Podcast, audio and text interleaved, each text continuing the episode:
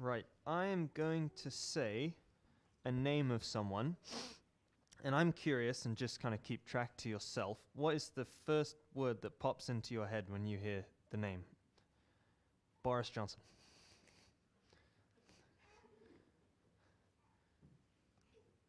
Billy Graham. Luke Parkinson. Jesus.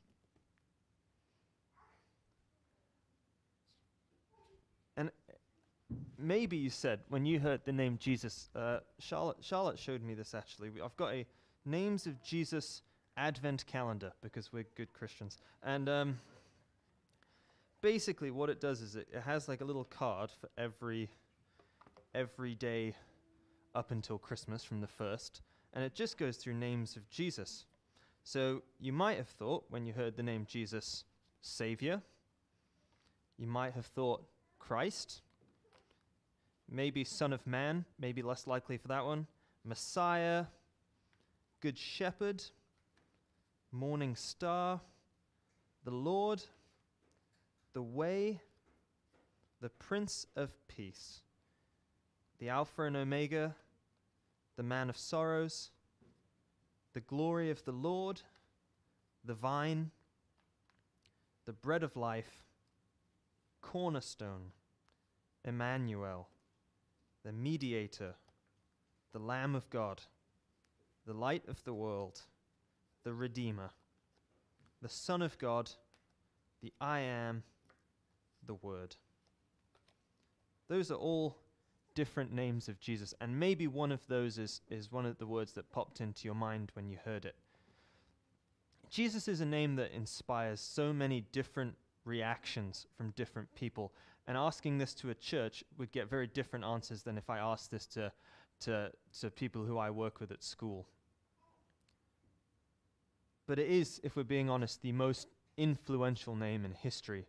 And more than anyone in, in, in the history of this world, Jesus has changed everything. And I've done that, and I've just wanted you to think about, like, what is that first word that really pops into your head? Just to kind of, it, it brings up the point for you of what do you find is, like, really important for you about Jesus? Because often the first thing that comes is kind of the biggest thing that you'll think about him. So just bear that in mind. And I am now going to read our passage for today, a story from Luke chapter 1. So if you've got your Bibles, turn to Luke chapter 1, and I'll be reading from verses 26 to 38. Luke chapter 1, verses 26 to 38.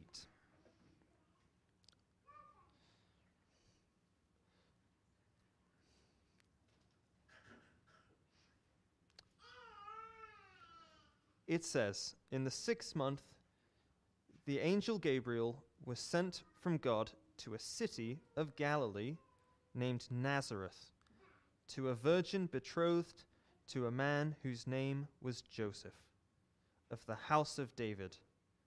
And the virgin's name was Mary. And he came to her and said, Greetings, O favored one, the Lord is with you. But she was greatly troubled at the saying, and tried to discern what sort of greeting this might be. And the angel said to her, Do not be afraid, Mary, for you have found favor with God. And behold, you will conceive in your womb and bear a son, and you shall call his name Jesus.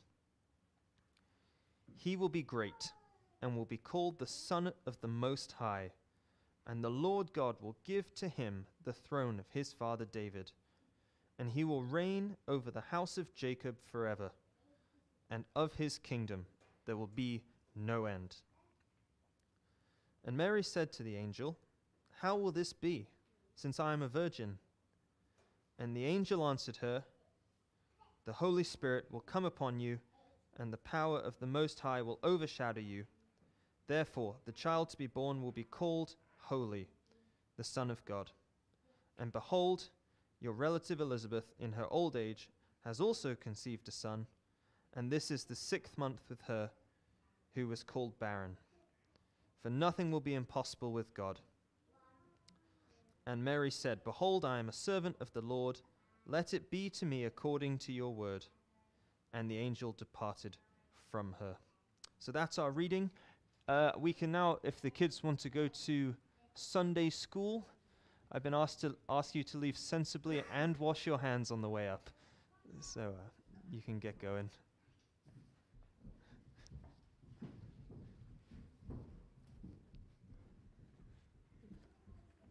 Richard, you don't have to play with the toys. You'll be all right. so I think a good place to start when we look at this story is to set to set the scene, and that is exactly what the passage does. Um, if you look at verse 26, it starts with this story starts with in the sixth month, the angel Gabriel was uh, sorry in the sixth month. And what is the sixth month. The sixth month is Elizabeth's pregnancy. So it starts out by saying in the sixth month of Elizabeth's pregnancy. Well, what, what does that relate to? Why start a story about Mary and, and the angel with this in the sixth month of Eli- Elizabeth's pregnancy? Well, Luke, who wrote this gospel, believes it's important we understand this story in the perspective of Elizabeth and later her son John the Baptist. Why, why is it important again? Why, if we're, if we're about to introduce Jesus and the angel has come to introduce Jesus, why, why start with Elizabeth and John? Who, who even was John? John, John the Baptist, was the preparation for the coming Messiah. And, and in, in the prophet Isaiah, in chapter 40, verse 3, it says, In the wilderness, prepare the way of the Lord, make straight in the desert a highway for our God. So, by mentioning Elizabeth at the beginning, Luke, who, who wrote this, is drawing our attention to the fact that the Messiah is coming, because John is already coming. And if John's coming, the Messiah's coming. And, and, and Luke is showing us that this whole story is in the perspective of all of this, all of what is happening, and all of what the angel is about to say to Mary, is, has been foretold, it's been prophesied. And this has been coming since the beginning. The king is, has been coming, and the king is now very close to coming. If you look in verses 26 to 28, then, this kind of precursor, um, this may be introduction, the text introduces us to some people. The first is Gabriel, and it tells us Gabriel is an angel sent from God. The second person, Mary. And the text tells us two things about Mary. If you look, she was a virgin and she was engaged to Joseph. And the third person is Joseph. He's not actually here, but it definitely it mentions him. And what does it tell us about Joseph? That he was a descendant of David. So, in this story that we're going to look at, there are three people the angel, the engaged virgin, and the descendant of David. I wonder how you'd introduce the person sitting next to you with one word. You'd be quite uh, intentional, wouldn't you? Um, you'd, you'd probably think, what is the most important thing? If I was intro- going to introduce, tr- introduce Charlotte to someone, I wouldn't say this is Norwegian Charlotte. I, I'd say this is my wife, Charlotte because I see Charlotte being my wife as the important, the most important thing in relation to me. And you might say, you know, for the person next to you, this is my wife, or my dad, or my son, or my friend, or my teacher, or, or whatever. But you'd certainly, certainly pick the thing that's most important. And I think that's what Luke has done here as he's introduced these characters he has introduced them with words that are, he sees as the most important thing about them. Um, Gabriel, being an angel, signifies his status. So he is a servant and a messenger of the Lord. And, and because of this, when Gabriel speaks in this story, we can take that as it is the Lord speaking through Gabriel, because Gabriel is the messenger. And for the other two, when I first went through this, I kind of thought it was a bit odd. Uh, to be honest, when reading how it describes Mary and Joseph, it actually calls Mary a virgin before it even says a name. It says there was a virgin, oh, and, and then it says, whose name, oh, by the way, her name was Mary. So Luke almost thinks that the virgin is more, the fact that she's a virgin is maybe more important than her name. And it's interesting, isn't it? It doesn't say uh, they're Christian. It doesn't say they're religious or holy or righteous. It doesn't say any of that. But Luke, Luke really emphasizes the fact that there's just there are some really important things that we need to know about them.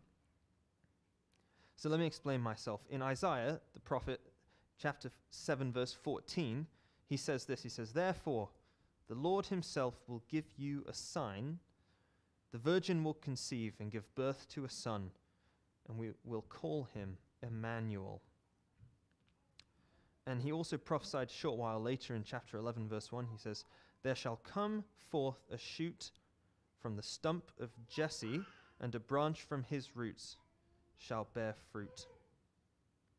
So, two big prophecies and two things that people would have been looking for about the coming Messiah is that he's going to be born of a virgin and that he'll be a descendant of David. And when it says in that little bit of prophecy, the stump of Jesse, Jesse was the father of David, so it's the same line, just, just saying David's dad instead of David. And so this story is, is covered in the fulfillment of prophecy. It is absolutely covered in it. And the reason it tells Mary as a virgin is that if she was going to be Jesus' mother, she had to be a virgin. And the reason it tells us that Joseph was a descendant of David was because he had to be. God had said it would be this way. And at the beginning here of this story, we're just seeing this isn't some kind of random set of circumstances or happenstance that's bringing this together. But actually, Isaiah, which was written 700 years earlier, is, all, is, is framing this as this is, this is the crossing of, of loads of things that have been foretold. And interestingly, here we are, and we've got a virgin and a descendant of David, and they just happen to be engaged, uh, indicating something's coming. And so that's the scene. Uh, the fulfillment of God's promise is coming. In verse 28, Gabriel speaks to Mary, and it says, And he came to her and said, Greetings, O favored one, the Lord is with you. And so you can tell straight away God really, really loves Mary. God loves Mary. So much so that, what does it say in verse 28? The Lord is with you. He is with you. God loves and favors Mary so much that he is just with her. He's given her his presence, which is actually just wonderful. The best thing that God can give to us is his presence. I think, wouldn't that be nice if that happened to us? If just behind me up, came an angel and, uh, and said to us sitting here, Greetings, Capernwray Church, you who are highly favored, the Lord is with you. That'd be a pretty, uh, pretty cool moment. And I think it would kind of give us a bit of shock and awe, but also we'd be encouraged, I think, to hear something like that. If an angel from the Lord came and said it, I think we'd be almost excited. And, and that's exactly how Mary reacts too. If you look at her response in verse 29, it says, But she was, oh, greatly troubled. Great trouble. Verse 29 says, But she was greatly troubled at the saying, and tried to discern what sort of greeting this might be and the fact that it's saying great trouble, this isn't a um, this isn't in the sense of did I leave the heating on or the oven on when I came here this morning, or what am I going to do about the cow that's struggling to give birth this morning? It's it's great trouble. And there's a clue as well that adds to it that it's great trouble, which is you notice the angel almost senses this in her. And, and what, does, what does he say in verse 30? He says again the same thing. The angel said to her, Do not be afraid, Mary, for you have found favor with God. it's almost the exact same thing he's just said to her. He's almost said it, seen the reaction, and then just repeated it. And Gabriel is trying to reassure Mary that she is favored by the Lord and that this isn't her doing anything wrong. And I think when we've all seen nativities and stuff growing up, or we've seen dramas of, of TV shows of this kind of story, the Christmas story. Uh, I think the kids might do it in, next week, which is going to be exciting. Um, and and so we come to this story with almost like a predisposition in our heads of what what's going on because we've seen it a lot. Um, I'd encourage you don't think of Mary as kind of calmly standing and listening to the angel. She is she is troubled at this point. She's afraid. The angel has to tell her, "Don't be afraid." She's freaking out. Uh, it reminds me of some of my experiences as, sec- as a secondary school teacher. Uh, I'm not afraid of the students. That's not what I'm saying. But when when a student does something really well, I, I try and encourage them in that and say, like, great job and stuff. Uh, but one of the tricky things with teenagers in this country is that you can't just, it, it doesn't work too well if you praise them uh, in front of everyone because then they're uncool. Because who wants to be seen like they like physics, right? So you can't, I cannot just say across the room, I'm so proud of you doing a great job or really well done for working hard and stuff. So, so what I often will do is, because we're not allowed to go in at the moment, we've got to stay at the front. I'll say, uh, you know, come here. C- could I just see you at the front? And when I point at someone and say, could I see you at the front, the first reaction they have is, oh no, what have I done? and you just see this look of fear come onto their face, and, and everyone kind of looks around them like, oh, what have you done? And when they get to the front, they and I and I'm like, oh, I just want to talk to you. They they they're almost like bracing themselves for this uh, this big telling off. And I, and the first thing I'll say to them is, you're not in trouble. You're not in trouble, and they kind of breathe a bit, and uh, and then I'll go on to say, I'm I'm you know well done for sticking with it or doing a good job or working hard and something. Um, I think maybe that's kind of similar with Mary here and what the angel does. Is Mary almost uh, Mary almost thinks that it's a negative thing, and the angel just reminds her at the beginning, twice in fact, this is a good thing. You're favored.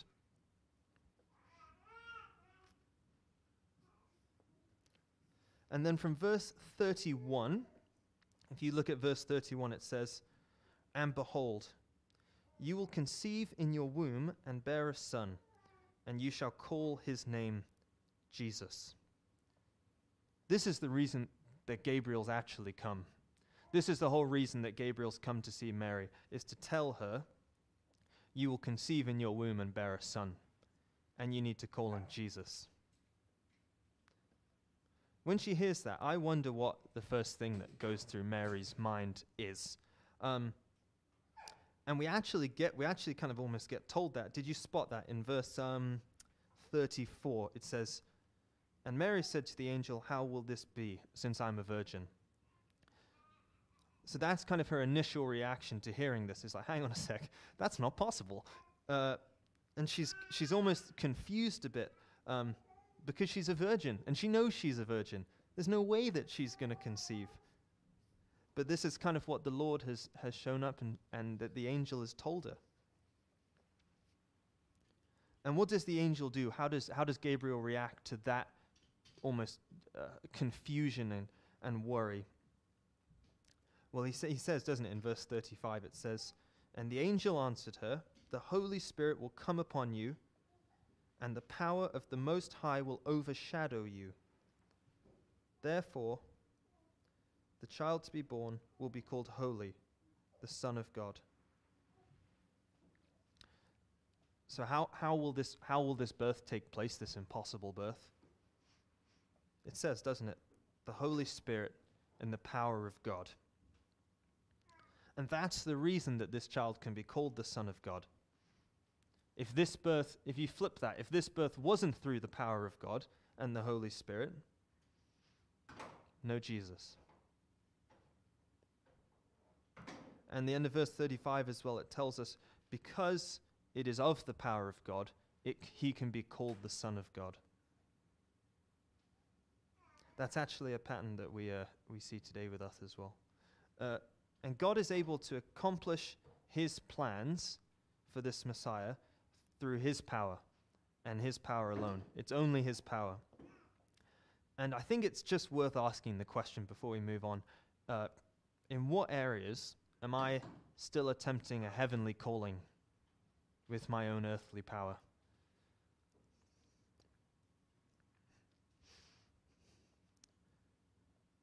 Verse 36, I found it kind of made like a weird turn uh, from where I thought it would go, found it a bit odd, but it does make an interesting point, and I think it does actually fit in really well uh, when you kind of wrap your mind around it. I'll read verse 36. It says, And behold, your relative Elizabeth in her old age has also conceived a son, and this is the sixth month with her who was called barren. And so, what, what has God done here? Why has He said this? After just telling her exactly how it's going to happen, it's going to be the power, my power and the Holy uh, and of the Holy Spirit. Why is He then telling her about Elizabeth? He's kind of already explained to her how it's going to happen. So why make this point? Well, I find in life that one thing that really encourages us is if God has done it before. And I find for me, especially in prayer, when God has answered a prayer of mine before, when I go to pray that same thing, it's a lot easier to pray because it's like he's already done it. He could definitely do it again. And I think that's the same reason he, d- he that the angel says this to Mary, um, is, that, is that God is just reminding Mary through Gabriel, he's like, I've already done it. I've already done it. And that will encourage Mary. Because if Mary's question is, How am I going to conceive? It's impossible. God's just reminding her, Well, I've just caused a barren lady to conceive, so I can do it. And maybe that's a pattern for us as well that we can take from this. That, you know, as, as we look around and we talk to each other and we hear stories of the Lord's goodness to us, we can be encouraged by it. Because if I'm thinking, wait, can, can God do that in my life? And then I hear a story of someone else in this church or, or beyond where God has done it, I can take that as an encouragement that, you know what, we can do it. He's already done it. And so it, it does beg the question how can we both encourage and be encouraged more through our testimonies of what God has done in our lives?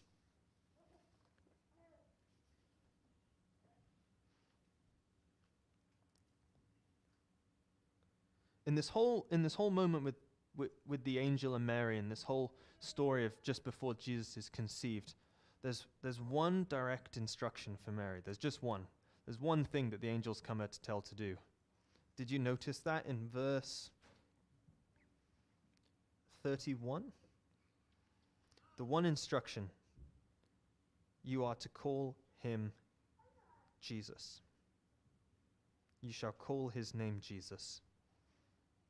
That's the one thing that Mary has to do post this meeting. Is call him Jesus. And after Gabriel tells her this, he just seems to get really excited. I think it just, there's this sense of almost bubbling over with the amount of stuff that he's about to say. Because um, he just goes on, and I'll read verses 32 and 33. He just kind of goes on to list loads of stuff about what Jesus is going to be like.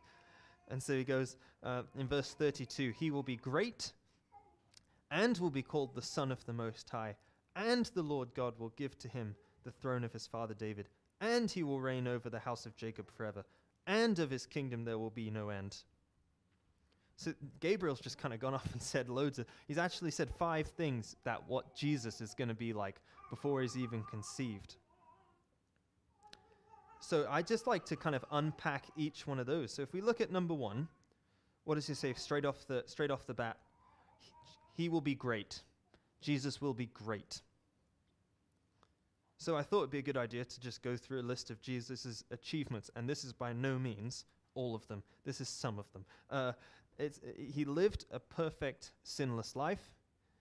He bore the sin of the world on the cross. He was raised, defeating death. He rose into heaven to reign at the right hand of the Father. He loved like no human has ever loved before. He knew the Lord like no human has ever known the Lord before. He established a kingdom that he reigns with absolute truth, justice, and integrity. He comes alongside his church and he comforts them, he encourages them, He guides them, He speaks to them. He healed the eyes of the blind, He healed the legs of the lame, He healed the diseases of the lepers.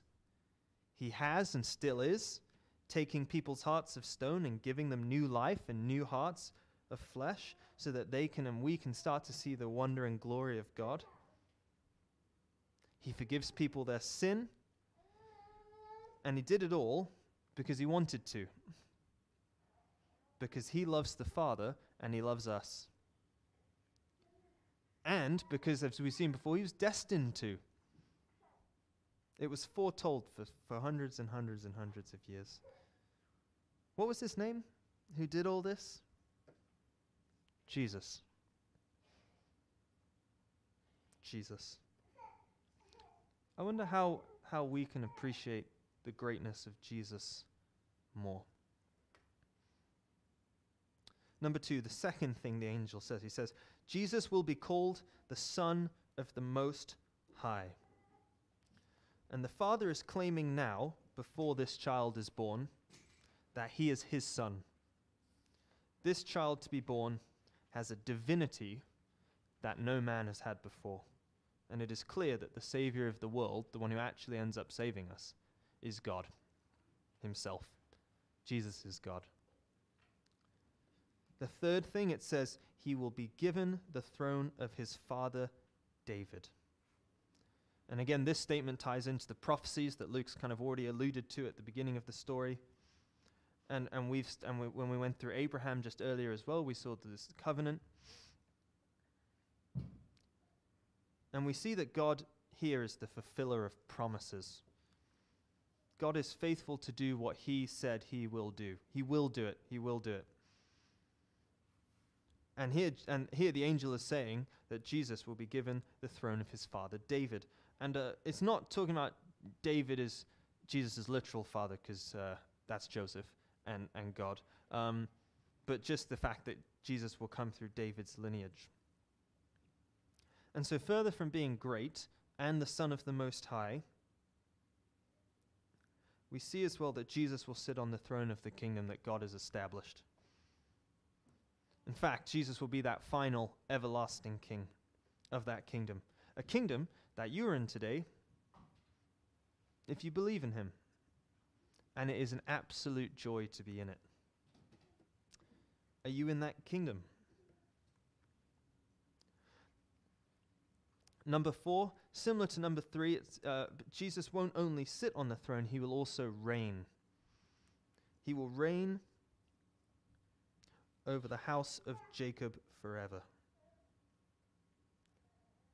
Isn't that good news?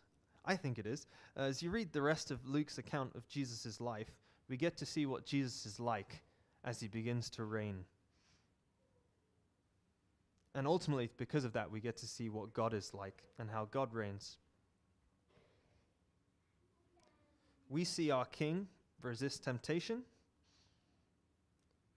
We see our King free captives from the possession of the demon possessed. And we see our King heal those who are sick. Something he still does today. We see our King teach those about his kingdom and life as a part of it, something he still does today. We see a king who actually understood what his people go through. He sees their struggles and he meets them in it. Our king does that. He is a good king. Who's that good king again? Jesus. How does your life reflect what your king, Jesus, is like? And number five, the last thing the angel says, he says, Jesus' or he says, his kingdom, there will be no end. Jesus' kingdom, there will, will never end. A kingdom that we can be a part of, that will never end, will never leave. A kingdom where the work that we do has everlasting meaning and value. A kingdom that is global and will be fully established when our King returns. All this because of one name Jesus. And Jesus has accomplished exactly what those verses said before he was even conceived. He is called great. He is called the Son of the Most High. He has been given the throne of his father David. He does reign over Jacob's descendants, and his kingdom will never end. What makes the name Jesus more significant than any other is what the, the man with that name accomplished and who he is. He did something and is doing something that no one else has ever done before, something no one else will ever do. I think when you hear the name Jesus, one thing that Luke wanted his readers to hear, and maybe one thing that God wants his people to hear, is Jesus is a name that resonates all of those things I just listed. Good, good, encouraging things. Why is this all possible? Have a look at verse 37. Verse 37 says, for nothing will be impossible with God. For nothing will be impossible with God. And we are part of a kingdom today that has a king that can do the impossible. For Mary, God doing the impossible was causing her as a virgin to conceive the Savior of the world.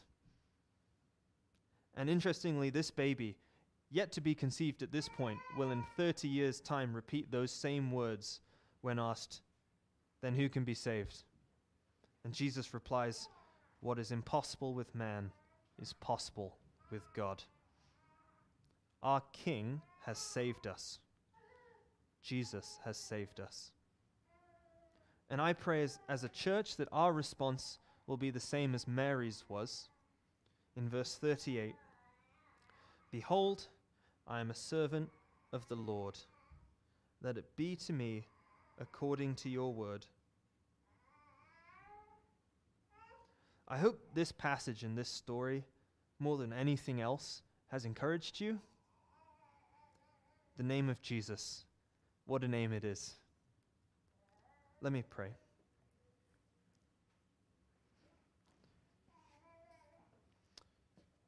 Father, we're so grateful for the name of Jesus a name that has saved us, a name that has given us life, a name that resonates, a good king. Father, thank you that it's all possible because of your power and your spirit. I pray, Father, that our responses will be the same as Mary's.